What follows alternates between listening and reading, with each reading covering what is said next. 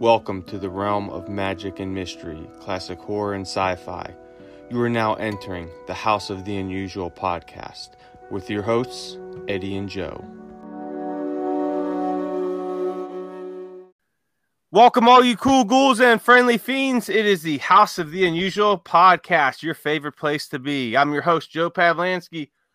With me as always is the maestro of Mail Order Mysteries, Eddie Guevara. Today we have a special guest to talk to you about everything mail order, karate, martial arts related. His name is Jason, and he's got some cool stuff to tell. But before we get started, we want to send a special shout out to our friend, our co-host, Sherry Caputo. Today is her birthday, so happy birthday, Sherry. Her and Chuck will not be with us today. They are out doing birthday type festivities all day, so you know, hopefully they're out having fun. And Sherry, happy birthday to you. All happy right, birthday, so Sherry. Yeah, happy birthday. I'm sure she's out having plenty of fun with her and Chuck. Oh, so, she's not too fond. I was gonna say she's not too fond of Chuck and his ventriloquist dummy. Yeah, hopefully he didn't bring that with him on their birthday dinner date, but. You know, we'll find out about it, all about it next week. We'll have to grill her and see how Chuck did for her birthday. Let's see, what do we got going on for today before we get into our conversations? You know what? I'm going to turn it over to Eddie and see what's new from him because he just landed from Florida, and I'm sure he's got a lot of stuff going on. So, Eddie, man, what's new? And welcome back. Welcome back. Thank you, sir. Thank you. Back to New Jersey. I don't even know if I'm back or going or coming. But anyway, Joe, I guess we kind of feel the same way today. But oh yeah, what I was gonna say is the good thing is down there. My brother actually, who's he was on the last week's podcast. He's kind of like a psychiatrist / research clinic he owns, and what happened is he's good at social media, so he's been helping me with our social media, and we actually went up, ready for this, by 557 subscribers in a week. That is a awesome record breaker for us. I mean, and that was, if you look right now, the YouTube channel is at 2,200 and something. We were at 1,700, I think. Yeah, I just seen that, man. That's awesome, and thank you to everyone out there who's subscribing to us that helps us out tremendously, so thank you. So that's been going on. The other thing that was kind of funny is my granddaughter somehow got my phone, and she posted on Instagram a couple of photographs she took her for little characters. And I think I thought it was kind of cute, but I think some Instagram followers thought it was somebody hacked into the channel, and we lost 50 subscribers to Instagram. But I think we gained them back. Apparently, I mean, I don't know how she did. I found out it was her because obviously I saw her feet on the photo, and it was Mickey Mouse and all that. But I thought that was kind of funny. She's hacking our Instagram. Yeah, well, the thing, Joe, is I don't know how she remembered my 6. You know, because I use 6 codes on my iPhone, the 6 number thing, and she actually remembered that and hacked the phone. And I don't know how in the world she did it. And I'm like, okay, that's crazy. But anyway, other than that, what I was going to tell you is I did a total of about 12 or 13 recordings of my collection over the past week. And I've been posted, but I've decided instead of Monday through Thursday, I think I was overwhelmingly putting up too many videos. I've decided to do it Monday and Wednesday, and then Friday will be Chuck. Because if not, technically we're competing, or I'm competing against myself. You know, too many videos going up at once. So yeah, I broke it down. So this way it gives me where I've already pre-recorded for like almost a month and a half in advance, some time to keep going through my storage and find the books that Jason is looking for so badly for. Other than that, that's it, Joe. Hey, I have to ask you on the Instagram page, what's up with that photo of you and your brother with all those, collectibles on the table? Hopefully you package that up and are shipping it to me. Am I correct in that? Yes, we are. Yeah, the problem is you should see me bringing all that stuff up here, man. I bought on the plane. It looked like one of those gym bags, but it was a big giant square one, and it weighed 49.6 pounds. And carrying that without wheels and the carry-on and then 2 bags of toys was insane. And that caused a really, really big problem. Not problem. I mean, I did get it here, but getting home was just crazy, man. Crazy. Now, how was Coral Castle this time around? It looks like it wasn't raining there this time, so I'm sure you had a lot more fun and was able to see the sights a little bit better. You know what? Coral Castle, it is what it is. I'm preparing a little bit of slideshow for it. They're kind of against recording and all this stuff. They want you to pay thousands of dollars to record. So I had to do my sneaky way, you know. But what I was going to say, it's a fascinating place. There's actually one of those guys that works there. He kind of came, or he used to work there, actually. He kind of came up to me and said, hey, I was there for a very long time. I could tell you all the insights. I have pictures that no one has, and the type of conspiracy theories guy. And, you know, I gave him my number. I don't know if he's reached out to my brother yet or not, but he could be a pretty good, interesting person to have on the podcast. He has to use a fictitious name, kind of, though. But the whole give us all the secrets of Coral Castle. The secrets being, like, you know, there's parts of Coral Castle, like, supposedly there's a big pillar there that has, like, an X marks the spot, like, in the center, like a wire. It looks like a bullseye from a rifle.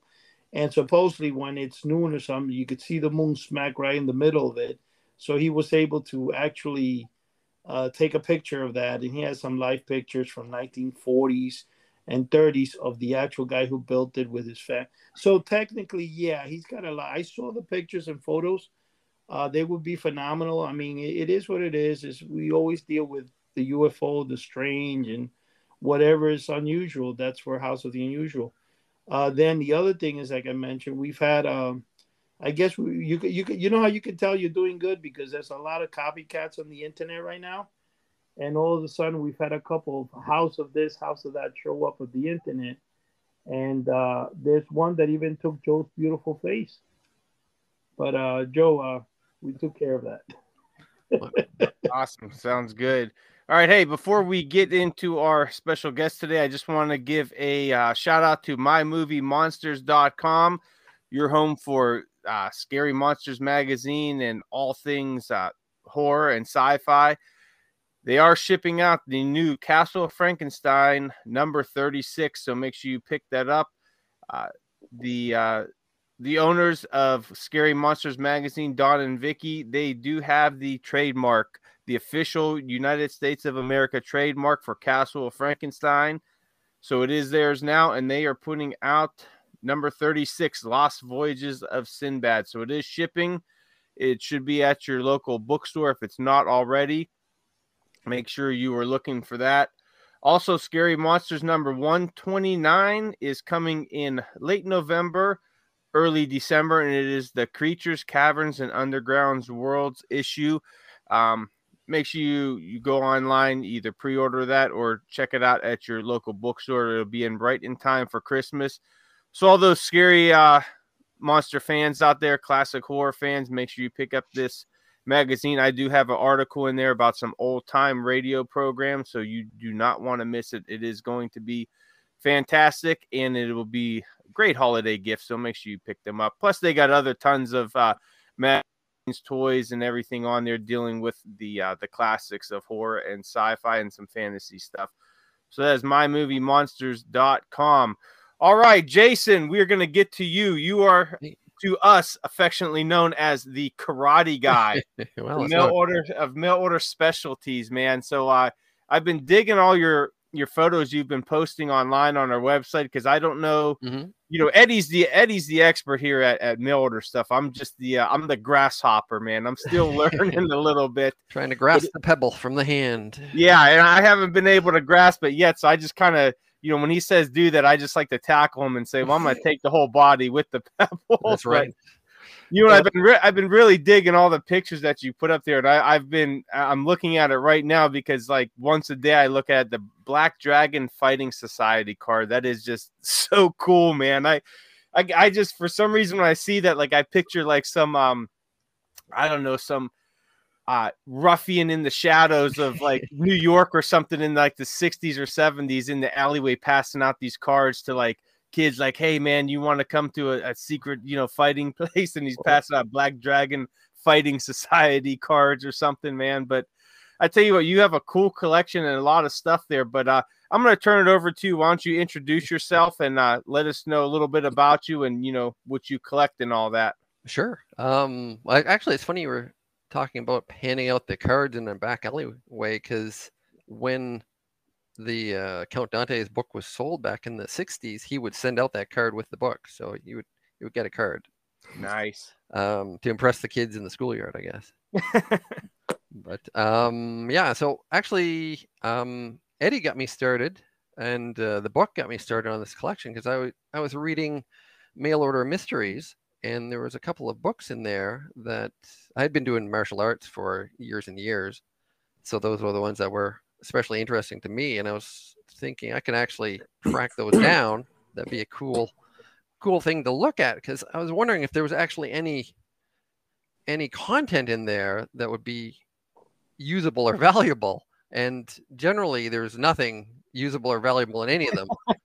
They're pretty much the same as all other mail order mystery stuff. It's a bait and switch, but I'm not upset about it, because they're totally a product of their time. There was such the early 60s and the 70s being a time when martial arts was so big as a fad, and there being so little actual content, so few teachers out there, I guess, who had actually learned enough to pass along a full curriculum or anything like that.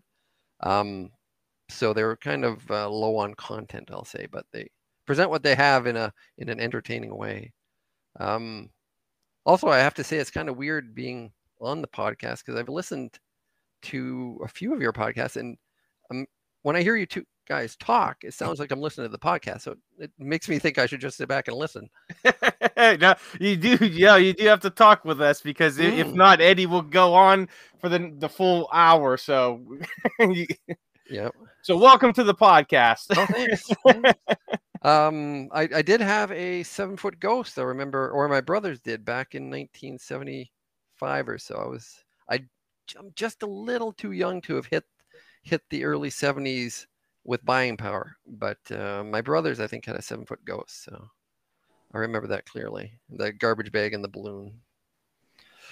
Nice. Now, you know, it's funny that you said, you know, these mail order martial arts things were a bait and switch. You know, I started martial arts when I was real young. I actually went with my uncle to a I can't remember kind of what it was. It was at a local gym, but they were doing some fighting and some weapon stuff, and I think I was like 5 or 6 years old, and I said, oh, I want to try that. So I ended up doing Pukulon Kung Fu for about 7 years, and then did some martial arts in the military and all that. And you know, every once in a while when I'm on YouTube, I like pulling up these and this is going to kind of go back to what you said, but you pull up a lot of these martial arts videos online, and you're looking at some of this stuff, and it's like, they're going to get somebody killed if somebody tries some of this stuff. So it's almost like you have people doing the same thing, where it says on there, you know, this move may save your life, but then when you look on it, you're like, no, that move's going to take your life. So they were doing the same thing back in, you know, the 60s and 70s, but it was just on paper. Whereas today it's in YouTube, it's on TikToks and everything, where they're kind of doing the whole bait and switch thing. Yeah, really, the whole bait and switch thing is almost endemic, I think, to martial arts as a thing, because you can go to, I've been lucky and I've hit some schools where they had a teacher who, usually you can tell a bad school because the teacher's got a large belly. That's your sign that you're going to a bad school. He'll show you what to, or tell you what to do, but he won't show you, and it won't make sense. But I've been lucky to hit some schools where the teacher actually cared, and the teacher cared about practicing, which I guess is the main thing. But martial arts are like you got to look out, because there's every facet of martial arts is full of shysters and scam artists. And I don't know, there's no central governing body for martial arts. It's not like a doctor or anything. So if you want to call yourself a ninja master, you can do it. And they're all over the place. There's all kinds of ninja masters in North America. So. Yeah, it seems like everybody with their own school is a ninja master, and that's not to take away from there are some legitimate schools out there with some very good instructors. Yep. When I took it, I was lucky enough. It was at a little place in my city, and it was kind of like in an old house, and it was from what I could remember. Now this was late 80s into the early 90s. From what I remember, and I was young then. Like I said, around when I started there, I was maybe around 7 years old, and I think I did it until about 13 or 12 or 13 when I started playing football and baseball and all that in high school. And, my grades were getting bad. So I had to, I couldn't do too much. Yeah. But, I went with all adults there. There was me and another guy my age. And it was, there was kind of no holding back. We got our butt rough. That sounds like a rough place. It was rough. And I mean, they didn't go full blast at you like they would do themselves, but there was no like, oh, you're a little kid. So we're, you got whooped on. And it was, I look back at it and I could kind of see where they're coming from, because you had to build up that kind of like that strength and kind of like that discipline. And when you go on the streets or when you go into a situation, it's not going to be like, oh, he's a little kid, we're going to go easy on him. And I was really happy the way that they did that, because it forced me to grow up a little bit quicker. It forced me to have discipline. It forced me to, take and endure the pain and learn how to channel it. And it was, I thought it was very good. And then I've seen over the years some of these other schools where it's like, well, as long as you pay your monthly due, you'll get your next belt. And it's like, are you kidding me? And I hate seeing that, because I think it gives this false sense of security to these people that they're almost that they could handle any situation. And then when they get into something serious, and they're going to fall back on what they think they learned from there, and they're going to get seriously hurt or killed. And I think a lot of these places are doing a huge disservice. And a lot of these, online martial arts grandmasters and all that stuff. So, people out there really need to do their research on where they're going and, what kind of stuff they're doing. Just like I'm sure kids back in the 60s and 70s had to do with, hopefully did with these programs if they received them. And, I hope their parents, really watched over them and said, oh, some of this stuff doesn't look too good. I don't know if you should be doing this, but you're the one that has all these booklets. Yeah. What kind of stuff did they show in there to these kids? I'm thinking that might be why these booklets are so hard to track down nowadays, because the parents saw them and they threw them out. Yeah, that could be definitely a good reason. Like Count Dante's book consists of eye gouging and face ripping. So I mean, you can't have a kid going to school, get into a fight, and deciding to gouge out somebody's eye. Yeah, you get your lunch money taken, and the kid gets his eyes taken. Fair trade, I guess. For 8 years old. I tracked down another one just a couple of weeks ago that I had been looking for a while. The Ninja Self Defense course, and it's all of about 60 pages, and the main idea is you would get a long needle and jab somebody in a sensitive place with it. That was it. That was the whole course. Okay, I guess I could. It would work. I don't know if I'd want a 5-year-old doing that. I mean, I guess in theory that could work, but. I don't know if you should be going to school with a long needle, just waiting for somebody to bump your shoulder or something. These were advertising comic books. I mean, you're selling to what, 8 to 12? Maybe is your main group here, and it's all the bait and switch. I mean, and all these things seem like good ideas when you're not getting punched in the mouth, I suppose, too.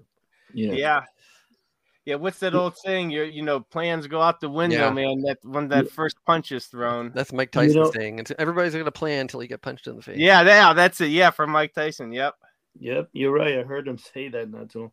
You know something, guys? I'm going to bring a little history on that Oakland karate and stuff because I actually lived it. In the 1970s, especially like in 1969, 1970, the number one person that everybody talked about was Bruce Lee.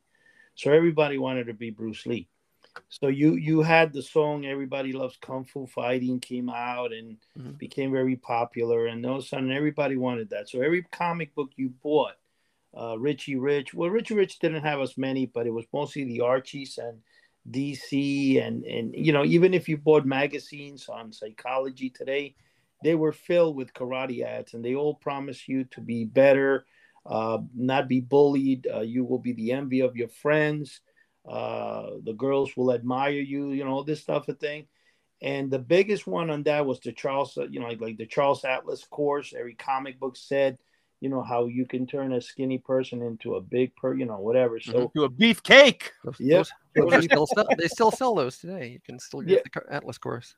Yeah. The situation with that, believe it or not, is that, well, as a kid, I tried to go to karate. So, of course, my mom took me. There was a place called the Broadway Temple in Manhattan. And I went to there. And the very second day I went, they told me to take off my socks. And I, for some reason, I don't know why, I didn't want to take off my socks. Foot odor? I don't know. I just didn't want to take them off. That extra toe? Yeah, the extra toe, foot odor, long nails. You know, to be honest with you, I don't know why I didn't when other people did, but here's what happened. You're in the gym floor. There's no mats. I have my sock on. They tell us to throw, you know, foot up in the air. The very second day, we're kicking already, and I flipped on. I don't know what happened. I spun around, and I landed on my foot the next 2 months with a cast. Okay? Oh. That caused me to, like, you know, not get in it. Then I tried again as I got older. But one thing I'm going to tell you. That might be the most brief karate career in the history of martial arts. It was the most brief, and you're right about that. But the best part was that on the flip side of that, I went to the... you know, I would take comic books, and every single comic book I went into, okay, I would order the mail order course. I believe I ordered one time Johnson Smith had, because Johnson Smith had quite a few of them. I ordered the Honor House karate course, and I ordered the Johnson Smith, if I remember, the Johnson Smith, I think it was like 18 lessons, and they were like a couple of booklets, and I got those. Those were like, believe it or not, $24 or something, which was a lot of money. But I also ordered that where they send you get a free karate practice dummy, which looked like one of those burglar. It actually resembles, like, if you ever been shooting and there's a target. Well, I don't know, Joe, you might be too young for it, but they used to call it the thug. Yeah, I remember. They actually still use those. Those are still in use. Very rarely, but they're still around. With the mask and the striped sweater, or? Yeah, I think so. I believe so. I do have like some a Beagle Brothers. Jeez. Yeah, like a 1930s or 20s, like typical Pulp Fiction, pulp thug. Right, right. And it's supposed to be where it had the pressure points. I actually had that. I don't know when I found it years ago. If you look at my old videos, Joe, this is like when you started following me. I think there was one that I was giving away, one of those posters, and it's behind me, but. That's also another thing when you say that. It also reminded me when you say the thug with the, you know, karate stripe and stuff like that. Reminded me of like the Monopoly game too, where you have the guy get out of jail free. But yeah, so you know, buying all those books, and especially the Count Dante. The Count Dante, I think he did the best because the way he describes himself as the deadliest man alive, you know, and he was such a marketer. And then in his time. What made him really big, too, is that he even challenged. I think he didn't challenge Bruce Lee. He challenged, or he did something. It was kind of a challenge that, you know, he advertised his own self. Like he would go and say, look, there was. So let's say he would run an ad, and then he would take the ad and be his own PR. And that's how good he was. He was an excellent marketer. I don't know how good of a fighter, but there's actually, you know, quite a few things with him in there. The Secret Society card, I think now that you're talking about that, I think you're right. I think it is inside the book I have. I do have one of the original Count Dante. In fact, the original Count Dante book I have is in Mail Order Mysteries. So, yeah, that is the story. Now, one thing I was going to say to you growing up, and this is what I even started the story, I thought that by buying books about every single thing, you know, it would make me a master. Somehow it gave me a false sense of Because back in the 70s, unlike other times in history, every school had a bully. You walked into class, if you weren't, there was always a bully. So I guess I felt that by knowing all those different things, I would know. And this actually, when I was like 13, 14, I started buying the Bruce Tangers Complete Course of Karate, the Bruce Tangers Complete Course of Jiu-Jitsu, and he was pretty famous at the time, writing books. And these books were like $10, $20, $30 a book. And I bought every single, the entire course of I remember it was the Kai or Sai. Oh, yes. Yeah. The entire course of the Bow. And I bought books after books after books. And then I'm like looking, I'm like, what the hell did I even learn? I never took a book. And when I try to go again into Kung Fu, where my friend joined Kung Fu when I was 14, this was a very legitimate school. And the guy who was... what year would that have been, Eddie? I think this is probably 1980, 81. Okay. I'm in high school now. And I think it was Sifu was the name of the guy. And he came out in a couple of karate magazines in the front cover. So he was pretty, you know, pretty good guy. But, you know, getting back, Jason, to what you were saying about schools and you, Joe, there's one particular school. I'm not going to even get close to naming the town or name because they'll know. And for some reason, but it's the biggest scam I've ever seen. You go inside and they have like loud, like over music that just disturbs the ears, you know? And that's how they get the kids. And they got the kids. I mean, they got 5 and 6-year-old kids breaking boards. So every time you go there, let's break boards. That's not teaching the kids any self-defense. In fact, it's just ripping off from their money. And, you know, my son, he joined, when he was 8 years old, I paid for the entire year, not eight, I'm sorry, he was like 7 years old, and I paid for his entire year karate. And the school was phenomenal because at the end of the week or something, they would do, I think once a month, they would perform with this board breaking and stuff. But the guys that were there doing it were black belts, they were skinny, they were masters, because you could see they were really good. But then, of course, my son went for about 3 months, and then I lost the rest of the money because he backed out. But then, this is the funny thing. He now turns 18, whatever, 19 years old. He decides to join. I don't know how he got a hold of the Gracie's, jiu-jitsu, Brazilian jiu-jitsu, whatever it was. And he went to a Gracie studio, and he even met the Meow brothers and stuff. So he went on to pursue it heavy duty, where he's basically on it for like the last 5 years.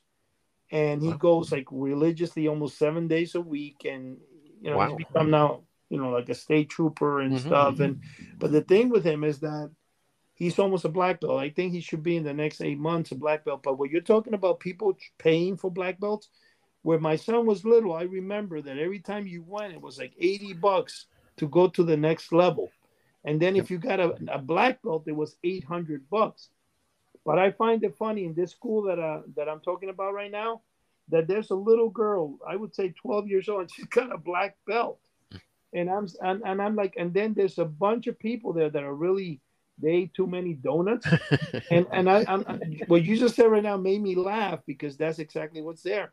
So that's the history with thing. It's everybody, the reason comic books were so successful, it's just like with the 7-foot ghosts and the monsters, they always promised you more than you actually got. Yeah, they sold the sizzle, not the steak. Exactly, and the sizzle was very good for a lot of folks. Well, I tell you what, I'm sure you guys could relate to this as well. You know, I'm a child of the '80s, so in the early '80s, after you know we had our Saturday morning cartoons, you know there was wrestling on, and you know we always emulated moves in the living room. You know, as soon as wrestling came on, my living room turned into, you know, the squared circle with cushions everywhere, and my, you know, me and my sister were wrestling, or we were wrestling stuffed animals or whatever. And I'm surprised I didn't get seriously hurt during those days, actually, trying to do the camel clutch. And yeah, really, I remember putting the camel clutch on my sister a few times, then my old man putting it on me, and I said, yeah, so maybe I won't do that as much. But you know, good. he actually took, you know, real wrestling in high school and all that, so he knew a few moves. So when I got out of hand, you know, he liked to put me in my place a little bit and showed me that, you know, it can be serious. But after wrestling was, you know, Kung Fu movies from the 70s and early 80s. And I had always thought, now you got to imagine I'm, you know, 4, 5, 6, 7 years old. So a very impressionable young mind. is that I was always fascinated. Every time they'd make a fist, you'd hear the cracking, you know, that they would, that they're showing that they're making this tight fist. And, you know, when they would throw the punches and kicks, you would hear the wind break and all this. So I always thought, hey, that's the signs of, you know, good Kung Fu. So when I would be out in my yard or something doing, I'd always try to make my fist crack. And I always thought, you know, I got to try. I'd always practice it. I got to try to make my fist crack and all that. And I remember when I started Kung Fu, I was asking him, how do I make my fist crack? And they were laughing. I said, oh, that's just in the movies and all that. But once you turn 50 and you make a fist, your knuckles crack. So and now my knees just crack. Yeah, well, I can get my knees to crack, but nothing else. But you know, it just goes to show that impressionable young mind and the kids that were getting these mail order programs through the mail were very impressionable as well, and looking at this stuff and going, oh man, if I practice this, you know, I could use this against some other kids, or I could show some kids at school. And I could only imagine how many of these kids use some of these things, you know, out in the playground at school to, you know, try to impress their friends or something. And probably actually got some kids hurt or got in a lot of trouble. But there was a book I was reading recently called These Fists Break Bricks, and it's an excellent book that covers the 70s Kung Fu movies and era, and actually has a section in there where they talk about a crackdown that occurred because fights were breaking out in front of Kung Fu theaters, I think in New York. Oh wow. So they had a couple of cases where, I think it was 2 cases where people were killed because a fight broke out in the line waiting to go into the movie, and people decided to go Kung Fu on it. But yeah, definitely not recommended. No. And that's funny. Or they went for the eye gouge. I don't know. Jason, you just reminded me. Last night, I don't know how the conversation came about. There was one girl in particular. She's like one of the supermodels, actually a famous supermodel. And we're talking. I'm saying, you know, back in the day, people would do this and that. They used to scam a lot of people in this, you know, early 60s, 30s, 40s. And one thing that came in thing, I said, did you ever hear about the guy that sold the Brooklyn Bridge? And I actually, when I looked it up in Google, he went to Sing Sing prison for life, but he actually had sold the Brooklyn Bridge several times, where it was kind of funny because a lot of people were arrested for trying to put up their own toll booth. And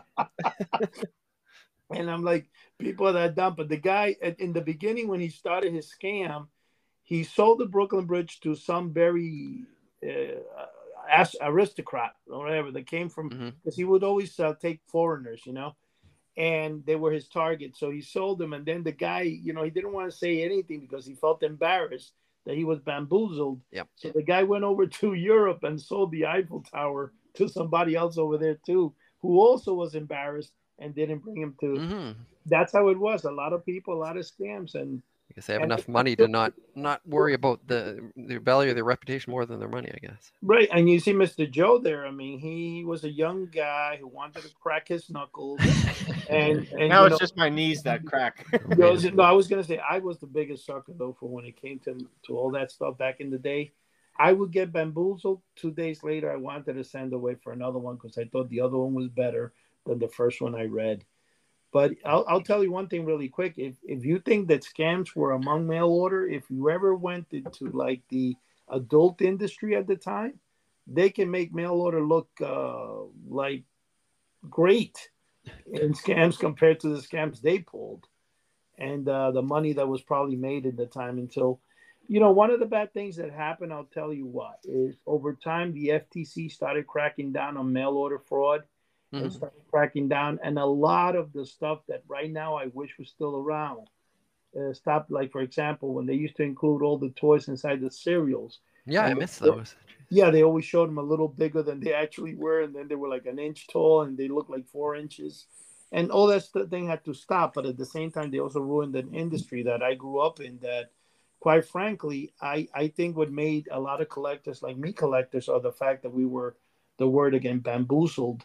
And how great it felt to be bamboozled when you let your imagination run wild to a point. It was satisfying for you. It was, let's say, it was very therapeutic at the time for a young kid to have an imagination that could think and hope for something that wasn't real. So they kind of took that away from people by being so, like, you know, how the government is. So anyway. Well, you know, they did that too a lot. I mean, just with anything. I remember toy commercials in the 80s where they'd have these kids playing with these toys and doing all this awesome stuff. And it's like, oh, man, I want that. And then you'd get it and be like, I can't do anything with this. It just sits there. You can't move anything. I'm not having these great adventures. But I could see, you know, they do that in everything. And it's still, you know, relevant today in society, just in a lot of different ways. Mm-hmm. Mostly, you know, in videos that we see online, like we had talked about. But yeah, the influencers are selling that same stuff nowadays, I guess.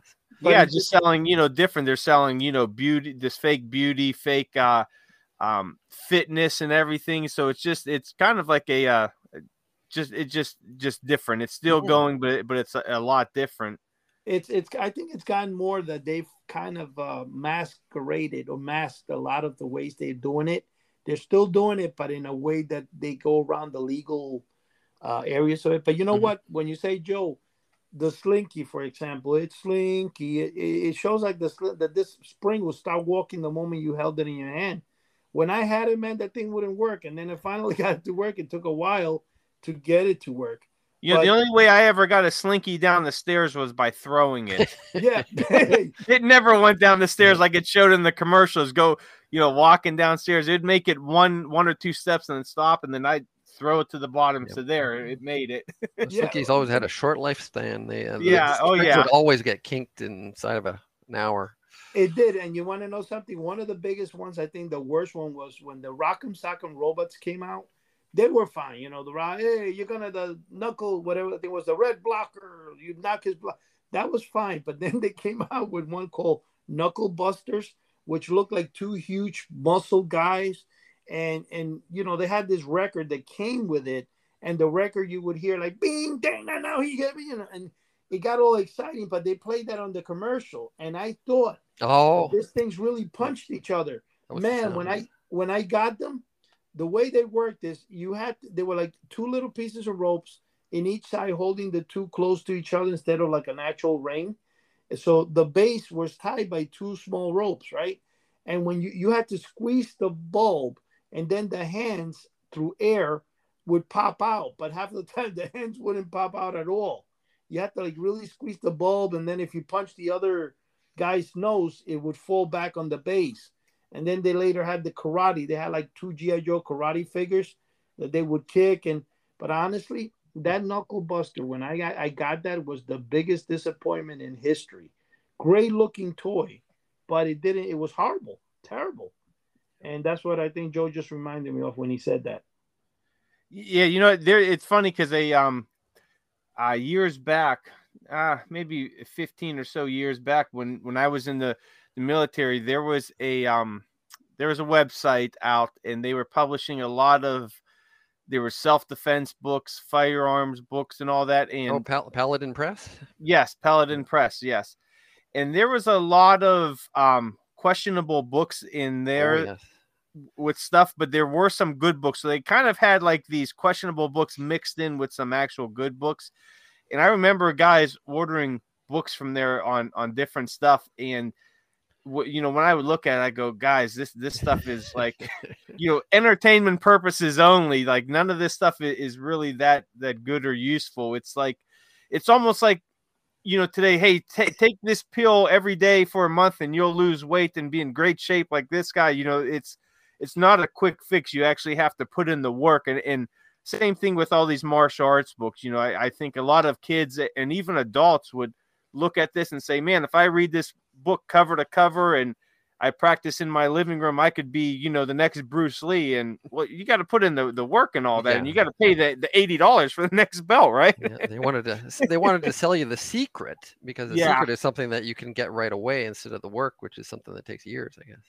Yeah, you definitely have to put in the work. But I tell you what, I'm looking online right now on the booklets that you put have in the frames, that the picture that you put up. And you know, I could see being a young kid or a young teenager looking at these books and these booklets, and they look really fascinating, and they really jump out at you, especially like I'm looking at him in like the world's deadliest fighting secrets with the cobra on the front. Like that just looks like ominous. And it's like something like, I have to have this book. I have to know these secrets. This looks so deadly. And this could make me, you know, a deadly fighting force to be reckoned with out on the playground, you know.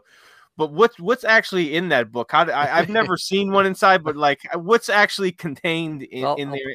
I'll post up a few pictures on the forum. I took some pics before I put it in the frame. Hey, it's not.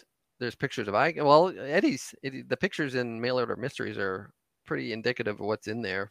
Eye gouging and ear ripping and crotch grabbing, I suppose. Joe, I got some news for you. I just got a text. My brother actually went and had Mr. Castro himself give you something, so it's being sent to you. Or it was already mailed, so be in the lookout. You'll be able to puff away some good stuff pretty soon, buddy. Awesome. While I'm reading my world's deadliest fighting secrets. Exactly. That's right. On my couch. Yeah. What I was going to tell you is I did sell that booklet a while back, The Deadliest Fighting Secrets. I just got lazy and didn't sell it no more. I'll get you a copy, Joe. I have a couple that I actually reproduced. The problem with that book in particular, it's a very good book compared to the other ones. It's probably will it make me like Count Dante though? Oh no, better. You'll be able better as long as I'm better. It's not a as long as I can learn it sitting on my couch smoking a cigar and I could become the world's deadliest fighting man, then I'm good. Well, there's a book actually. I don't know if it's available, Jason. It was the history about Count Dante. Somebody actually wrote a book about him and explained what he was and who he was. And there was one I just read a couple of months ago that came out. I got it off of Amazon. I forget what the name of it was, but it was a history of Count Dante and is it a bunch of book? Short essays. A red cover. I can't remember. It had a nice artwork on the cover. I remember. Yeah, because see the thing with any of that stuff, especially with those books, like right now, I think I've never seen anywhere that 6-foot poster with the. That you were supposed to get that say you could the pressure points. There was a karate practice dummy. I'm trying to think where mine even would be. I know you sent me one of those years ago. It was just a black and white one. Yeah, didn't I send you one that? I didn't send you the Count Dante book with that. No, you sent me a bunch of posters, and that was one of the ones that was in there because I always thought that was fascinating. I'm like, how are you going to learn pressure points off of a one-dimensional dummy poster? I don't think it's really practical. Yeah, but the way they word it, you get a free dummy. They didn't tell you free poster, free dummy. So you think you gotta get an actual. Yeah, I think the big box is coming in the mail, but it's an envelope. Yeah, and that's the thing. I remember telling, like I said, I told my grandmother, I'm gonna get a really big box of the 7-foot ghost, and I get an envelope, and I'm trying to figure out how is this possible. But you know what? Honestly, Jason, you said that you started collecting when you read that I got you in. What do you mean by that?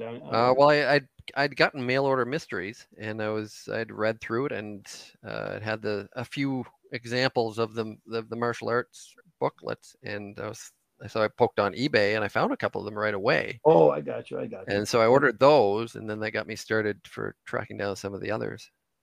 The one that I have in there, it was kind of funny because when Kirk was around, I was looking for the sub and I couldn't find it.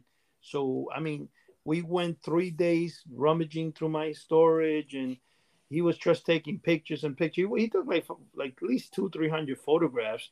I would say 40% of the items didn't even make it to the book because it would have taken a 500-page book. But the one that I thought was funny, too, was the Raquel Welch inflatable pillow. We gave up hope in that. And then finally, I opened a poster tube, and there it was. And I go, wow, you got it. So he was able to photograph that. But the sub, I didn't find that until like a year later, I think, 2 years later.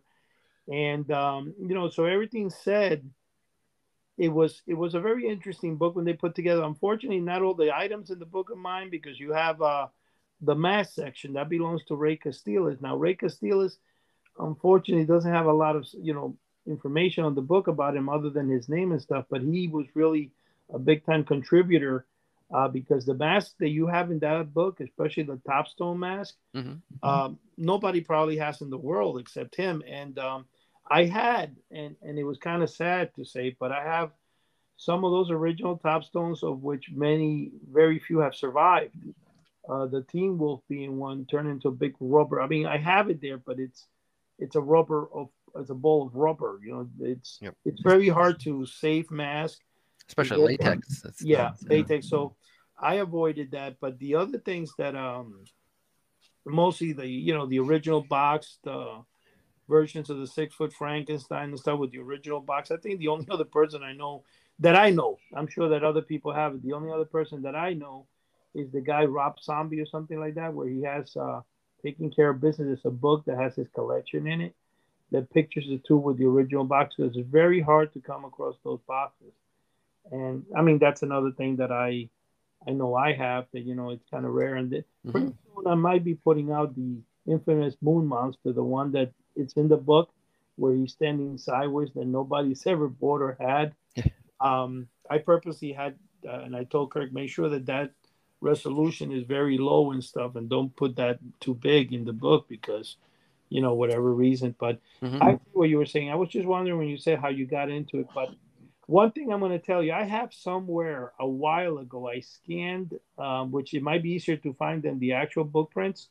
I scanned all those old books because a lot of those books that you have, especially from the 70s, are actually done in the 1930s. And when you had companies like Johnson Smith, Honor House, all they did was reprint it and put their name in it because there was no copyrights on it. Just like 25 Lessons in Hypnotism is put out by 10 different companies from the time. I just want to let you know that a lot of those books, you can with other titles in the 1920s and 30s. And I did scan about 10 or 15 of those books, and I had them on DVD ready to print if I ever wanted to sell them. So that's what I wanted to tell you, that I might be able to find that and send you a copy. I know I've been promising Joe one particular copy with Hidden Doorways, which I actually have in my hand the other day. And I'm like, I got to send him this. And I haven't done so, but I will be doing that pretty soon. But I could probably get one for you as well, Jason. Oh, cool. No, go ahead, Jason. Oh, no, I was just thinking there's certainly eras for each martial art. And judo, probably the first one, judo and jiu-jitsu, and then they kick into karate, and then kung fu after that, and then ninja after that. So I can imagine the early books would get reprinted. The early karate and judo books would get printed up until the 1960s or 70s for sure. Well, I tell you a funny story about ninjas because you just said that, and I'm looking at your picture with Black Belt magazine, and has the two ninjas on it. And being a movie lover in the 80s, I watched a lot of classic horror movies, just different movies in general, and a lot of at the time ninja movies were real big. Yep. So being young and of course impressionable, I always thought there that later in life, there's going to be two major issues I'm going to have to face: quicksand and ninjas. I thought everywhere I go, I got to look out for ninjas, and I got to watch, when I'm going through the woods, I got to watch for quicksand because apparently there's quicksand everywhere. And if I dodge the quicksand, there's ninjas coming out at me. But it was, funny thinking back on how big, ninja movies were. And, there was the adult ninjas, there was the little kid ninjas. And it was just, it kind of like flooded the movie place. And a lot of them were, B movies or, direct to video movies, but you'd catch a lot of them on, TNT or USA, and they would just be on there all the time. And I just always remember thinking, man, they're going to be a huge problem when I get older. They're around every corner, on every rooftop. Maybe Chuck Caputo's a ninja. You got to be careful there, Joe. Yeah, you never. He could disappear and reappear and throw a ninja star at you. And I'm going to tell you, I think, Joe, what you just said and everything, it's one thing. Like just recently, I bought one of the biggest things that I sell. Before I even say what I bought, are the surprise packages, and it blows my mind. Why do so many people order the surprise package? Again, it's the unknown. And one of the things also is I just purchased from Merchants of Magic and I also did from about a couple of months ago, from Tannen's Magic Shop, the mystery box.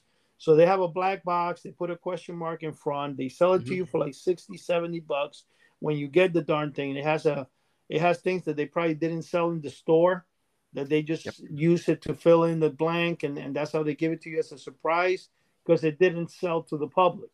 And that's usually what a lot of mail order companies used to do and still do. I fell for the $77 for that stupid Merchant of Magic because I liked the thing. And when I got it, I looked and I'm like, wow, man, they even have a book there that had no front cover or anything, meaning the jacket, it probably fell off the thing because it was an old book on the shelf. Or somebody ripped it and returned it. And well, I could tell this is basically what I'm going to say. The thing with karate and the reason ninja did better than karate and became more popular is the fact that it's the unknown, the mystery behind it. That's what made mail order. And that's what still as humans, we want the unknown, the secret that's never been told.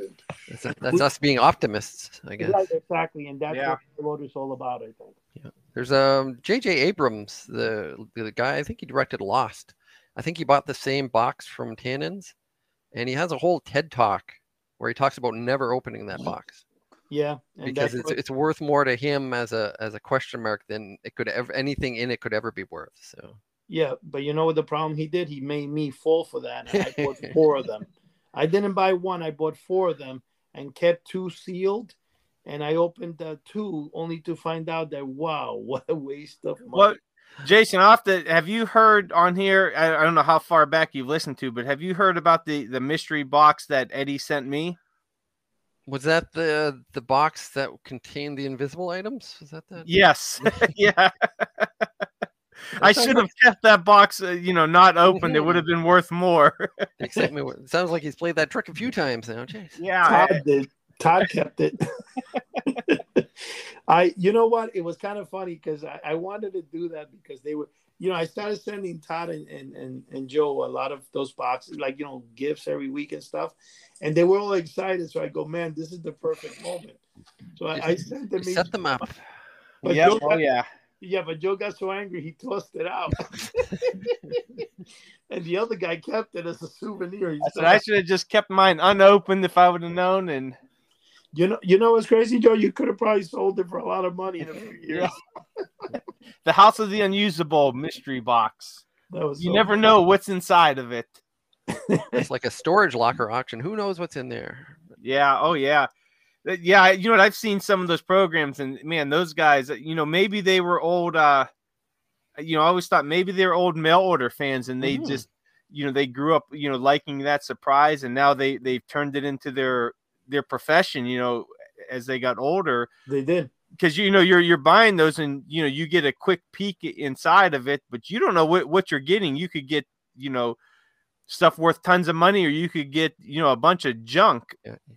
And I always wondered if these guys grew up in love with these mail order mysteries, and like being surprised, and it kind of stuck with them over the years. It'd be interesting to interview one of them. Joe, one of those guys is, if you look up the $1.25 ghost on YouTube, it's Kevin Noltz. He's a writer, I think, for the New Yorker or something like that, and he explains how the ghost made him. Where he says, "As I had a tear in my eye at the end of the video," he says, "I swore that I would become one day a marketer and make somebody else as deliciously scammed as I felt."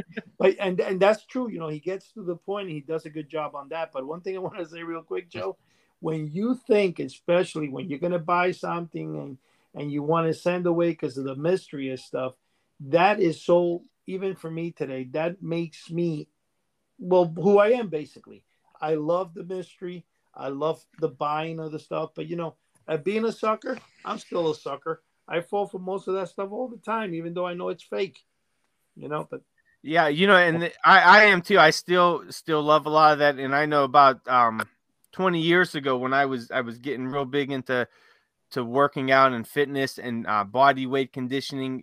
A buddy of mine, we came across this guy, and I think he's still out there. His name's Matt Fury, and he does a lot of like these body weight conditioning secrets of the from China and all this stuff. And he had put out these books years ago of all these, secrets for body weight and how to do this and that. And we ended up buying a few, and they were definitely not worth the money that we paid for them, and they were very cheaply done. And it was, yeah, it was definitely kind of like a scam. There were, you know, if you, I guess with the exercises, if you were able to do them and put them into some type of program, it would be of use. But it was very, you know, generic. This is a push up. This, you know, 2 pictures on how to do a push up, how to do a squat, and it was definitely in the arena of mail order, you know, like martial arts type. It sounds exactly the same. Jeez.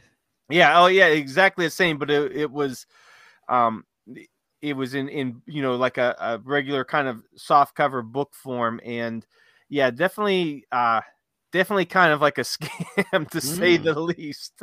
But yeah, but he I mean, he was you know, I looked him up, you know, years past, and he was you know, he was kind of like a marketing genius on all this stuff, you know. And he kind of took it from, you know, all these kung fu and karate things that you would see from the 60s and 70s, you know, learn these secrets, you know, this is the secrets only I know and all that. And, you know, we kind of fell for it at the time and, you know, wanted to see what it was all about. And, yeah, I mean, it was pretty cool seeing this stuff, but definitely not much you could really put into practical use, to say the least. Mm-hmm. It's to say the secret is really, there is no secret. Yeah. So yeah, that, you know, a lot of that stuff is definitely still out there in book form. And, you know, like we said, most of it's all on in video now. And guys, be aware out there, if you're looking at stuff for martial arts and or firearms or fitness, a lot of this stuff could get you hurt or killed. So do your research on these people that you're looking up, you know. And when in doubt, just buy the world's deadliest fighting secrets from Count Dante. He's the man to go to. Right. Good guy. Eye gouging will solve any situation. Yeah, eye gouging and crotch punching. That's all you really need there. You'll be good to go. It's funny how they actually sold that to kids. It's just amazing. Mm-hmm. And nobody complained at the time, you know. But I swear I trying to find copies of this stuff nowadays, and they're so rare. And Count Dante sold, I think I saw reported 500,000 copies. Probably. Oh, wow. There is not a single copy for sale. That's because Eddie probably got most of them. I have 2 copies of it, to be honest with you. But you know what's really funny too, when you're saying they're so hard to find. I like the way there's some of the comic book ads that they invented their own. Like Akawawa, something like that, I think it is. Oh, Ikondo? No, Ikondo is one, but there's another one that's called Kawawaza, like K-A-W-A-C, something. There's a couple of weird names out there, and you will find those mostly in magazines like Wrestling Fury. You know, like not the wrestling magazine. This is the earlier ones from the 70s, which were like Teen Beat magazines, you know, that were from Hollywood, like the movie star Charlie's Angels and stuff like that. They had in there some really weird. And now, one thing I want to say, Joe, when you say Paladin Press, I have a lot of those questionable books. In fact, I have over 22 books from that company that used to Paladin Press. I don't even know if they're still. Are they still around? No, yeah, they've closed. I think they sold all their stuff off. They've you can still get the books, but they're scattered around now. I used to buy him from Soldier of Fortune. I used to buy the magazine as a kid just for the ads. I had no idea what it was about, but I used to like the knives and everything in it. They have beautiful knives in there. I got, you know, the Poor Man's James Bond 1 and 2. Yeah. There were so many crazy books. I have those too. You have them, really? I do. I got those at a used book sale. Jeez. What about the Anarchist book? Remember Anarchist? No, never got that one. I don't even know where they are. I haven't seen those since the 80s, but hey guys, we hate to bust in here, but we are down to about 1.5 minutes here, and this has been a great conversation, man. I always love talking about, you know, martial arts and all these mail order mysteries dealing with martial arts and everything. But you guys out there, if you're listening and want to see some of these photos that we're talking about and get in on the discussion, head over to houseoftheunusual.com on our forum page. Check out some of the posts in there, and you could see these photos. I'm sure a lot more will be coming up. And if you have your own photos, hey, include them on there. We would love to see them and love to hear your story about how you started collecting them, or any other, you know, mail order mysteries that you might have had. Also, check out our YouTube page, House of the Unusual. Eddie and Chuck are putting up tons of great videos on there, a lot of deep dives and unboxings, and of course Chuck's magic too. You don't want to miss that. But our flagship site is houseofthe unusual.com. On the homepage, there's a link to Etsy, Instagram, all that good stuff on there, all the social media. So definitely check that out. And we are continuing to grow in the podcast and the YouTube, and that's thanks to all the listeners out there. And keep spreading the word for us. And many thanks to everyone out there who continues to support us. And if you're interested in coming on the show and talking about your collection or whatever you're interested in, hit us up on houseofthe unusual.com. And that's all we got for this week. So, Eddie, Jason, thank you guys for joining us. It's been a great conversation, and good night, everyone. All right. God bless. Good night. Good night. Good night.